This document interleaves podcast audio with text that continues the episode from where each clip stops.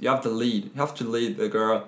You have to propose a for date. you have to do all this work, bro. Oh man, that's such a stereotype. Yeah, stereotype. That's true. hundred percent stereotype.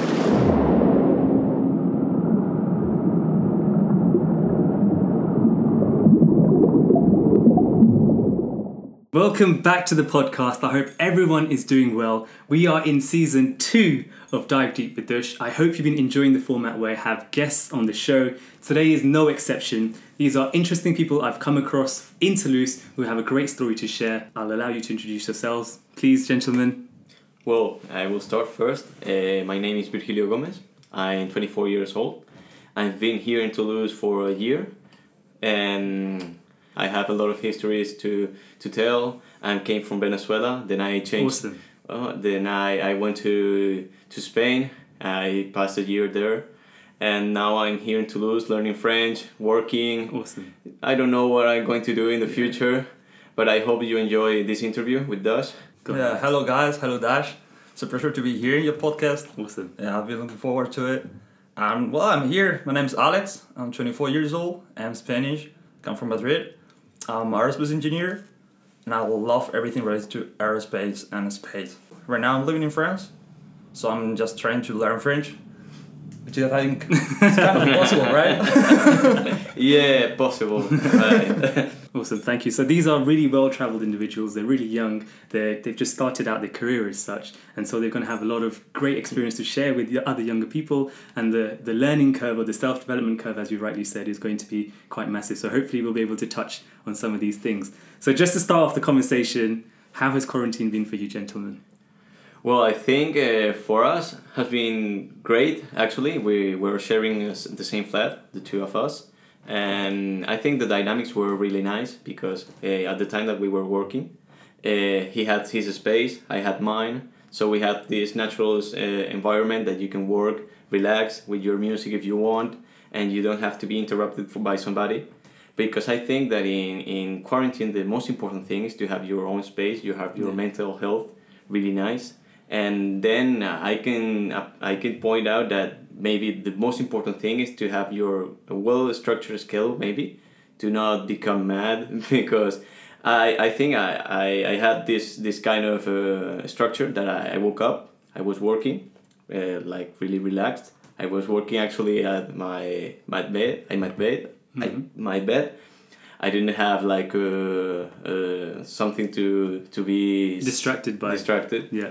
and and then after I worked uh, I I had my workout I went out to the supermarket to to see something different yeah it was like my kind of travel experiences That's so true. During during these times, the only like freedom that you had during quarantine was literally to go out to the supermarket, and that's the only opportunity you had to dress up, look presentable, not wearing your underwear, going outside to meet people as well. yeah I was like looking for the wine so oh this is so interesting I'm going to start like a new hobby for this shit because I don't know what to do with my life And wine is definitely a massive culture in France. right? Yeah. it's, it's a it's a social topic. Any to any to anywhere you go for dinner, lunch, wherever you're meeting, one of the first things you'll talk about is the wine. So what the wine you're going to have, and some history and some cultural lesson on wine in France. that's right Yeah, for me, it was been, it's been kind of hard at first.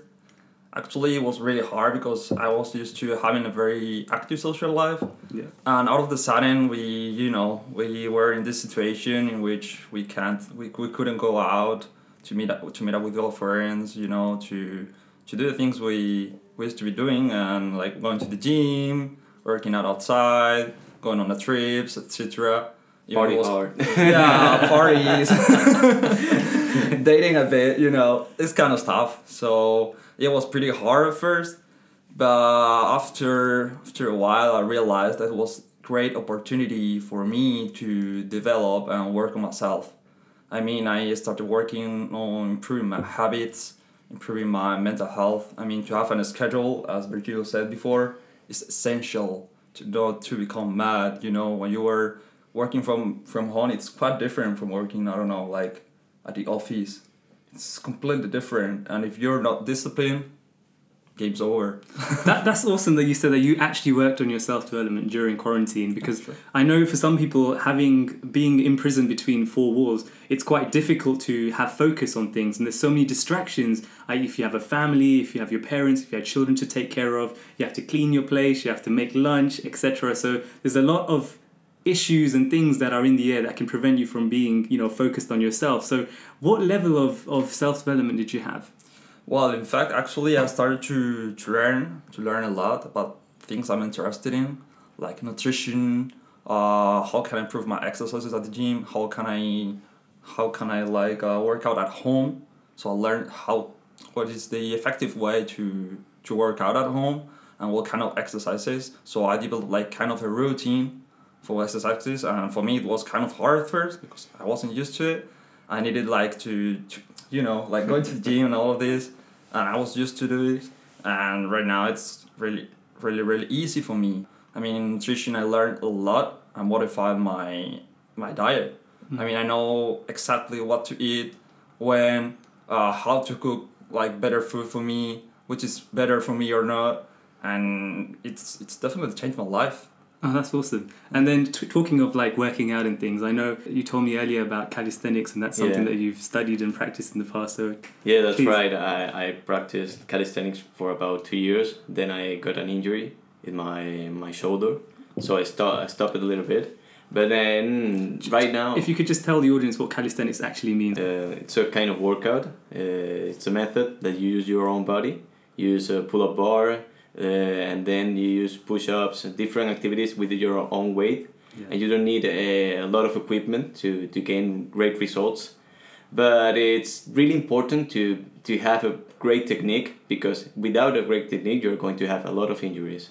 I'm uh, proving a life uh, of, of some mistakes yeah. Yeah when you when you advance in these in these um, activities you have to be aware which are the which are the risks that you're taking when you're trying to perform different exercises so if you go step by step, uh, I, I think that you're going to improve so much. You're going to gain so much strength and also stability. It's a great exercise because, as I said, uh, you're working with your own weight, and and you're going to gain control into your own body. And I think that for me, at the moment, it's the best kind of exercise that you can do, and also it's applicable to something related with the, the COVID 19 situation. You can work out at home and you don't have any limitations right Mm. now. I think you said some important lessons there. Is number one, practice makes perfect, and I think that's with anything in life. Is if you want to excel at something, you're not going to be great from day one. No one walks into the gym super duper ripped or you know super duper strong on day one. It's literally baby steps all the way to that level of progression, and then of course you have to be dedicated and maintain that that focus. So at the start of the episode, I mentioned that you guys are, you know, great travelers. You, you, as you rightly said, you've shifted to France. So please, I want to touch on your experience. Okay, uh, I will start first. I, I arrived like the 4th of, of September of 2019. I was here. I don't. I didn't have any idea about French, like language. I didn't have. I, I know three words. Merci, merci beaucoup, bonjour. that's, that's all. That's all. Yeah. So. Usually it's like that. And I started like my my company. They they told me that uh, I needed to learn French in order to have a great project and I started my journey with the French uh, culture right right there, and I think that maybe for us the Spanish speakers, uh, it's easier because the grammar it's really is the similar it's a, the similar way of the French uh, grammar, and also when you read the text, it's easier to comprehend uh, when you know the context.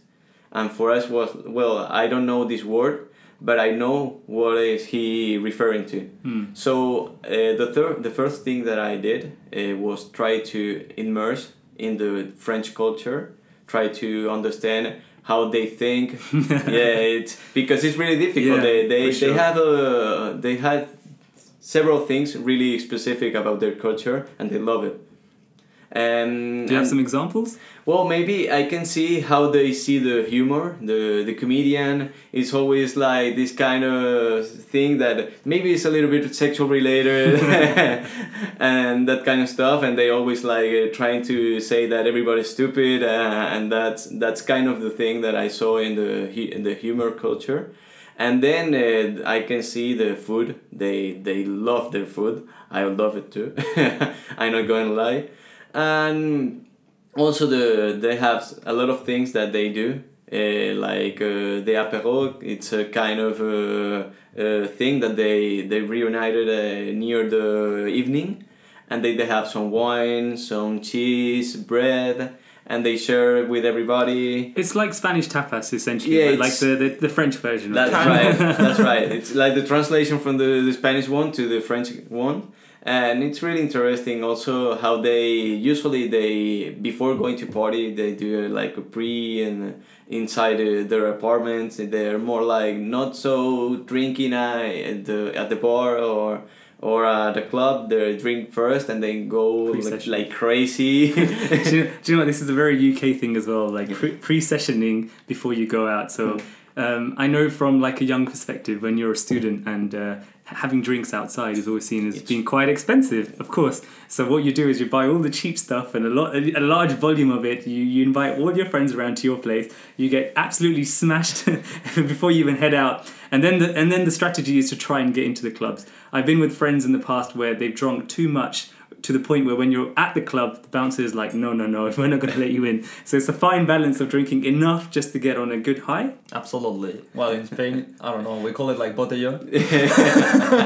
it's a typical thing as well. in venezuela we call it like the the pre-season is a pre-despacho okay. it's called like that Yeah. but usually in venezuela it's easier because we have there like a lot of uh, good alcohol and it's not expensive at It's all pretty cheap, so we can drink like a good level of uh, rum hmm uh, it's a it's a great uh, beverage. Like it's not the shitty one that you buy in the supermarket. Yeah. and we don't have that kind of issue that got smashed with uh, cheap alcohol and then the hangover the next day. It's crazy. You don't know where are you where, where you did the last night. Yeah. uh, it's it's really interesting how I see because I, I experienced the, the Spanish culture and the French culture and usually the European culture is kind of the same it changes from country to country but they have like a well defined structure and one funny thing that I saw is like how the the south of France or the majority of the people outside of Paris think about the Parisians. Yeah, yeah, yeah, yeah. I've heard this. It was like no, they're like some shithole. Yeah, yeah. Yeah. they're like always like they have a lot of ego. They think they're superior of everyone, and I I thought that it was really interesting because maybe in Spain. Uh, I see the same similarity with the the per, the people from Madrid. And you're from Madrid, right? Yeah. So- yeah, I can confirm. No, actually, it, I don't know. It always exists this kind of like war between the south and the north, the capital and the rest of the country, Yeah.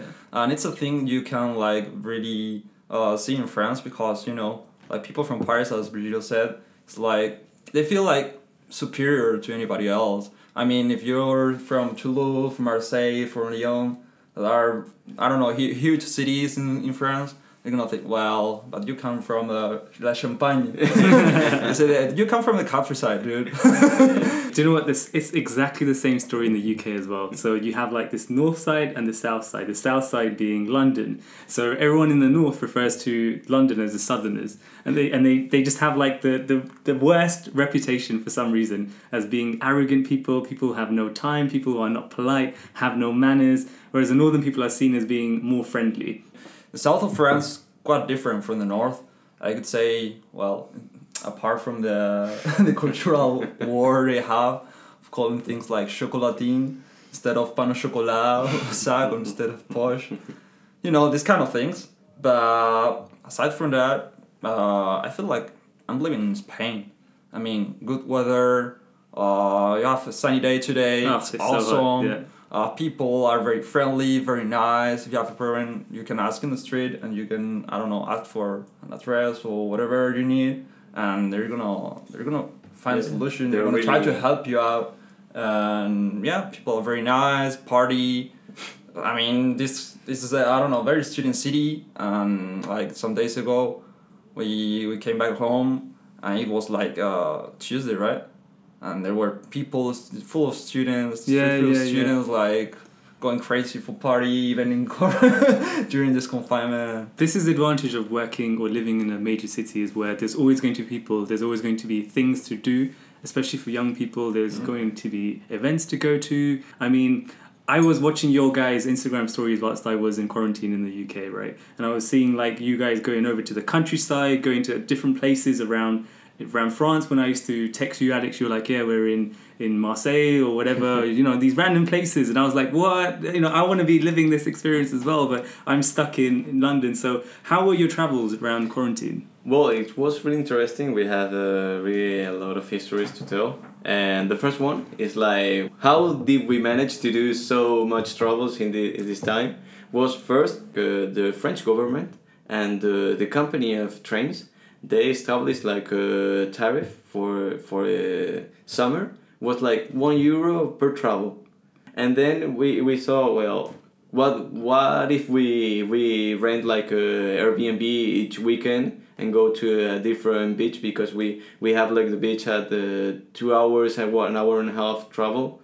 And we were like yeah each weekend we were going to different uh, beaches uh, looking for different cities and it was really crazy and I really liked it a lot. Yeah. Uh, I saw the the architecture the the the villages. It was really really amazing. A great experience. Yeah, I know. I was I was so jealous of you guys, like because here here I was in between these four walls, right, and all I see is concrete around me, and then you guys are fully living life here in the south of France and making you know use of your time here.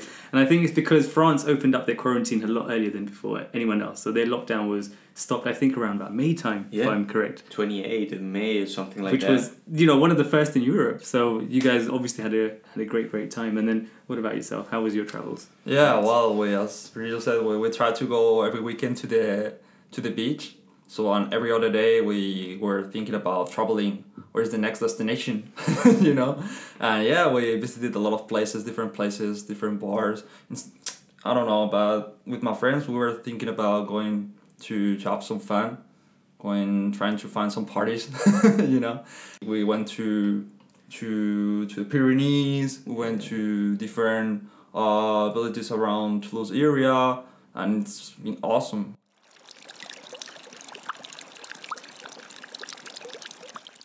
Yeah. So, if I was a young individual and I'm scared of moving abroad, what sort of advice would you give to this young person? I would say to him or her to take the opportunity. You have to to gain experience and you have to travel because like this with this method you're going to know different cultures, you're going to know different peoples that do a lot of stuff. You're going to raise awareness how where, where are you in your in your uh, situation with your development as a citizen. And since this is my third uh, country that I I have been living, uh, I I know that it's hard because usually you you never feel like at home in another place. It's normal, but you you start to gain experiences and you start to know different cultures and you start to create your own culture. I think that it's the that's the more important thing to do. You you start like taking some parts of different Mhm. cultures, and then you build yourself. These countries that you've been to, what have you absorbed? Well, I have absorbed maybe I think the the best thing is like the the way Europeans see things. It's more relaxed, a little bit more relaxed. I came from a country that uh, you are twenty four seven stressed. And also in Spain, in Spain, I learned a lot about the culture, about the the food, uh, and then in France, uh, I, I see the richness of how they care about their food, the, the products that they're made. Like how important is that you have people that have this uh, relationship with their country. Mm. They, they defend it a lot. It's like no, it's France. I'm French. I, Yeah. I want to become part of of the development of the country. I don't want to go abroad. Maybe it's interesting. So I think that for me, it's like I gain a lot of awareness of how the people the people of different countries behave I'm starting to adapt to them. I am like a chameleon. Hmm. Usually, some uh, the first thing that I saw is, or the people told me, is like when I speak with the Venezuelan people, I change the way that I, I pronounce words Yeah, in yeah, yeah. Spanish. Okay. I use another vocabulary. then when I sp- I speak with Alex, maybe at home, I speak like a Spaniard. And when I, I go to France and I speak to some French guys, I try to adapt my, my French uh, pronunciation pronunciation. And with the English speakers, uh, it's the same. Like it's kind of interesting that.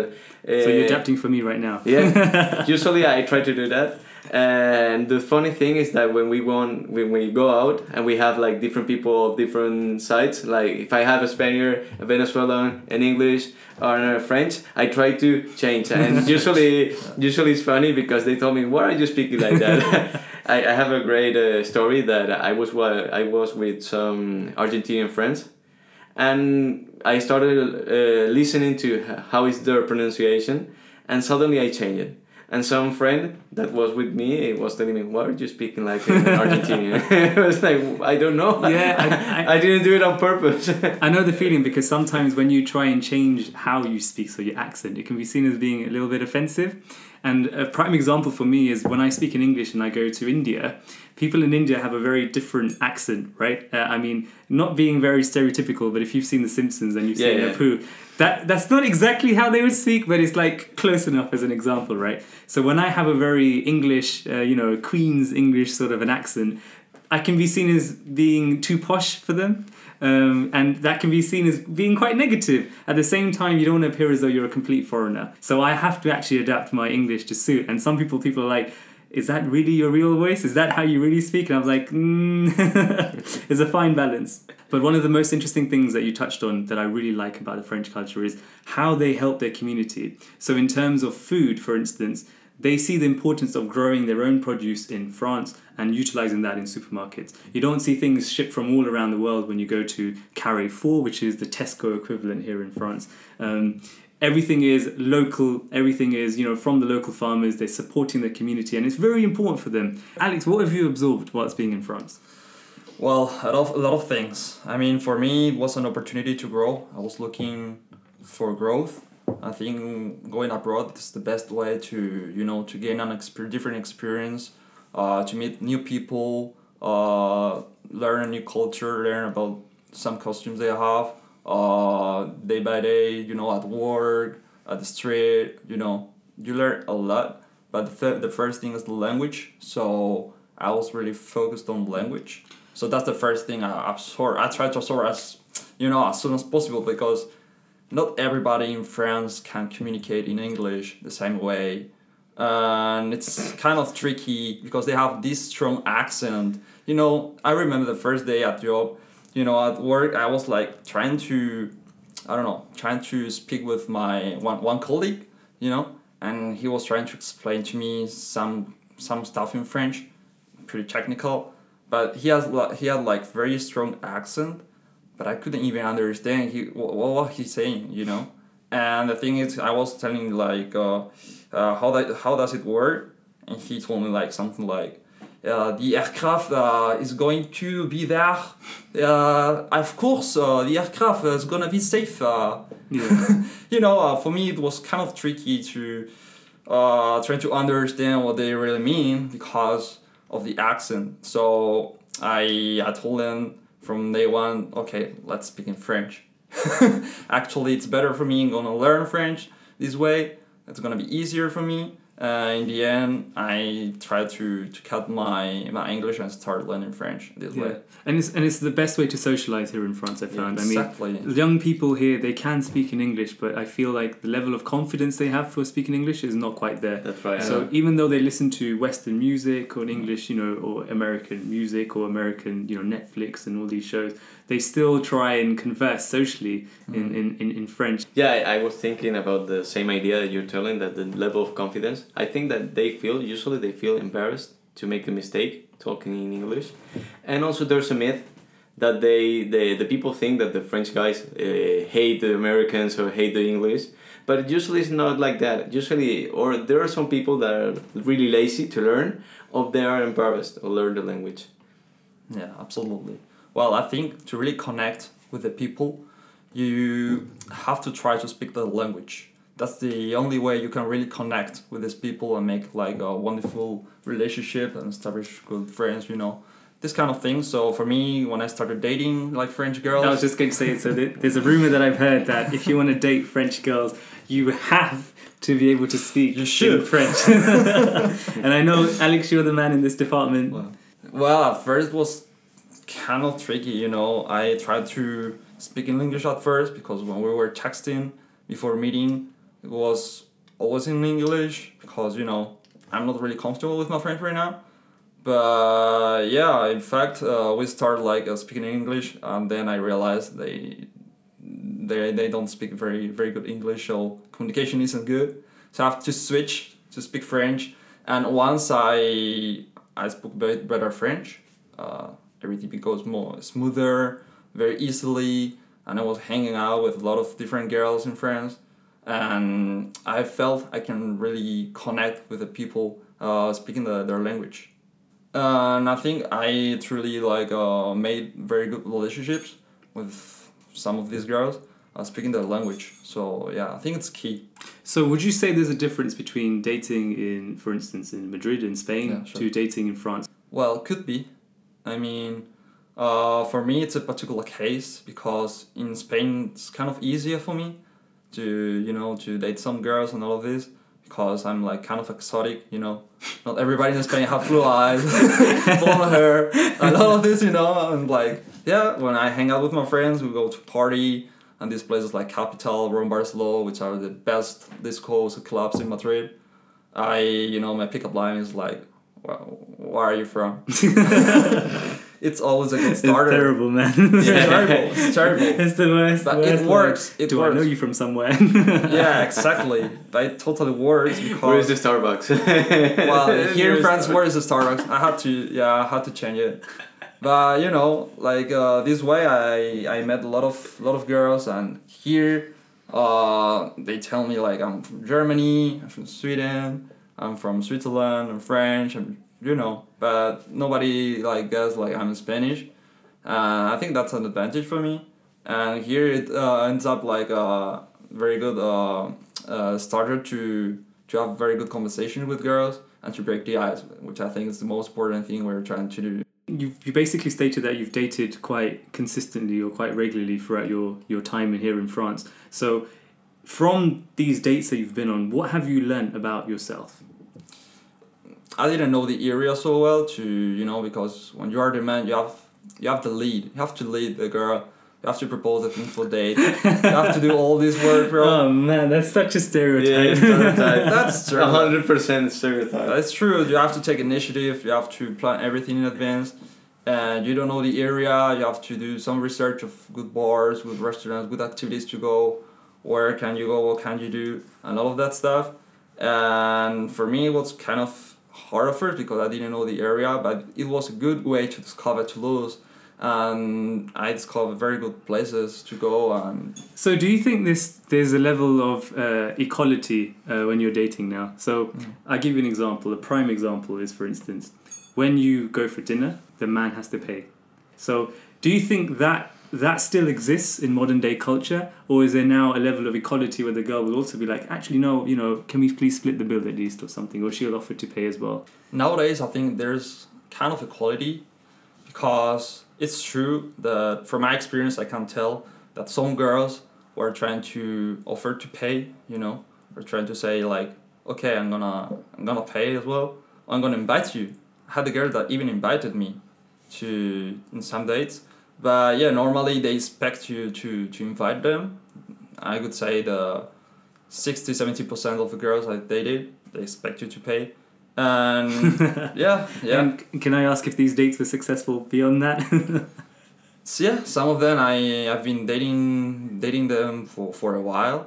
But the thing is when you're dating with a girl uh, i'm not gonna invite all of them. Why? Because if i'm dating a lot of girls bro i'm running out of money. Yeah, yeah, yeah. yeah I'm, I'm, i mean when you meet a girl the thing is you have to to to let her invest in the relationship. Hmm and one one way is like she has to maybe you can invite her for the first time but if you want to continue dating, it's not always up to you. You know. Of course, it has to be a two-way relationship. It has to go Exactly, two ways. So it's the the level of investment and energy that you provide. You would expect that from the date. When there's that equality or the imbalance there, that's what causes the issues. That's what causes most issues in relationships. So, for me, um, if I'm on a date, for instance, I don't mind paying the bill. Okay, that's not a problem for me. But it's just seen as being polite for the other person to just say, actually, you know, can we split this? And it just makes you feel a little bit more comfortable in the sense that they're actually being invested within the, the, the relationship that you're trying to pursue and they're not trying they're not expecting you to pay for their time i'm to pose you the question Virgil. so what, what is your perspective on all of this I think it's changing a lot, but it depends of the culture. I think because maybe my culture, in my culture, in in Venezuela, it's different. It's uh, really more. Uh, the the guy has to pay. The guy is the the kind of the gentleman that is always inviting girls, and usually these girls take advantage of the guys. But here in Europe, I, I can see that it's really different. Uh, you can see that all of them are there are aware and it's not you're not going to invite me for everything it's not fair because I, i'm not an object i'm also a Mm. person I, I have my my thoughts uh, i want to invite you if i want and i think that the most healthy thing that you can have in a relationship is maybe if you invite a, a girl for a date maybe she told him she told you like for the next one i'm going to invite you. Yeah. And this kind of a relationship it's better. It's like maybe not splitting uh, uh, in a date. Maybe if you split in a date it's kind of a, a signal of telling you like maybe i'm not so interested. Mm. But uh, this kind of things and this kind of activities i think is the more healthier to build a strong relationship because you know you, you want to invite that person and you, you think that this person is not taking advantage of you so uh, right now I'm going to propose like a good thing, a good practice for the people that are going to date. I think the best thing to do is first you have to be, uh, you have to have your well-being well established. You have to feel great with yourself, and then when you're prepared of that, you can go dating because I believe that if you have some problems, if you're dealing with a lot of problems, and then you start a relationship, you maybe start to to increase that uh, that uh, maybe the stress in the other person that you're trying to to feel that problems with another person. Feel great about yourself, and once you're feeling great, you can open to somebody.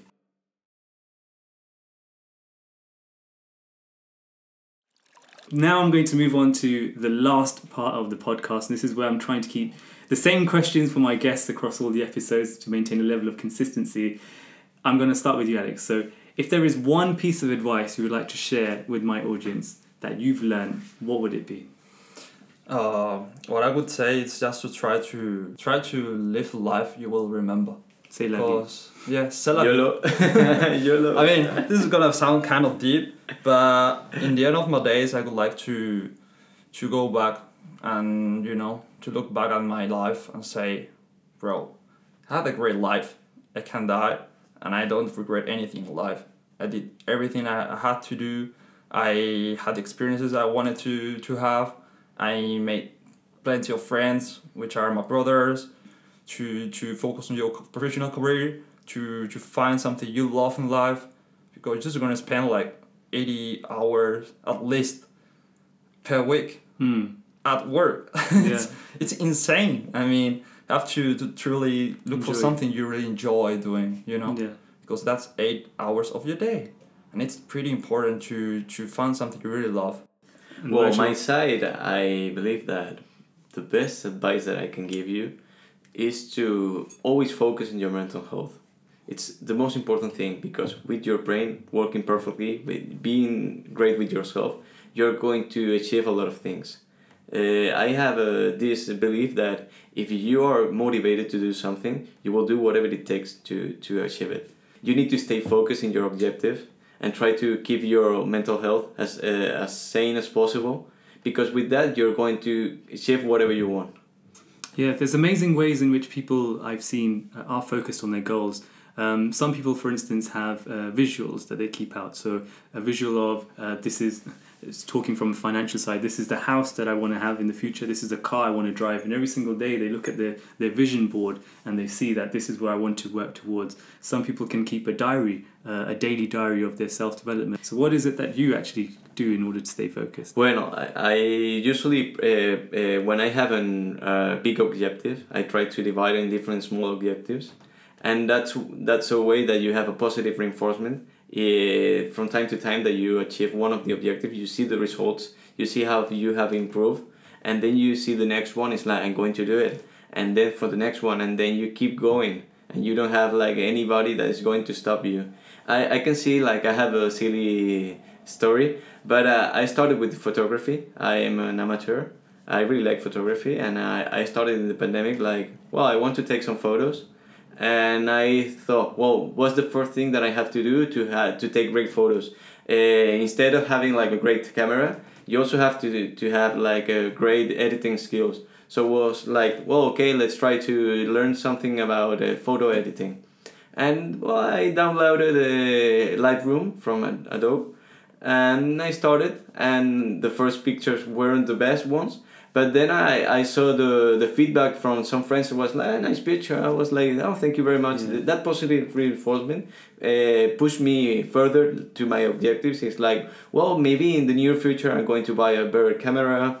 I'm going to see what I want to interpret uh, interpret in my in my photos. Maybe take some classes to improve the the deepness in the the objectives that I want to share with the people and how I can see things. Yeah, that, that's awesome. Is is taking baby steps in order to achieve that big goal. So having the goal of this is where I want to be in ten years time or twenty years time. If you're just looking at the bigger picture all the time, you're never going to quite get there. But you have to try and break that down into little baby steps, into mini goals. And the idea is every single day is to be like, how have I improved myself today in order to move on to this goal of mine? Yeah, we can do the relationship between the calisthenics, as we said, as we mm. said at the at the beginning. It's like you don't you're not going to perform like the stiff guy, like the people that is doing crazy stuff on YouTube. But if you can do one push up a day, one pull up, you're going to improve, and then you're going to get there. But you have to be consistent. Yeah, exactly. Perseverance and consistency are key to achieve what you think. Awesome, amazing. Thank you for sharing that. And to end the show, I have one final question for you guys, and this is if you wish to plug or share something with my audience, it could be anything, it could be a film, it could be a book, it could be an article, anything, what would it be? Okay, maybe I'm more related with music. I love music. And I can share with you like some artists that are not so known. Yeah, awesome. they're international artists. Maybe you have a girl that is Tash Sultana he has like a, he does sampling and he plays really good the guitar. And usually i discover her like randomly in, in youtube. The algorithm showed me a video and was like well let's see what is it. And i started to to listen to her and then i saw a, a ted talk from her.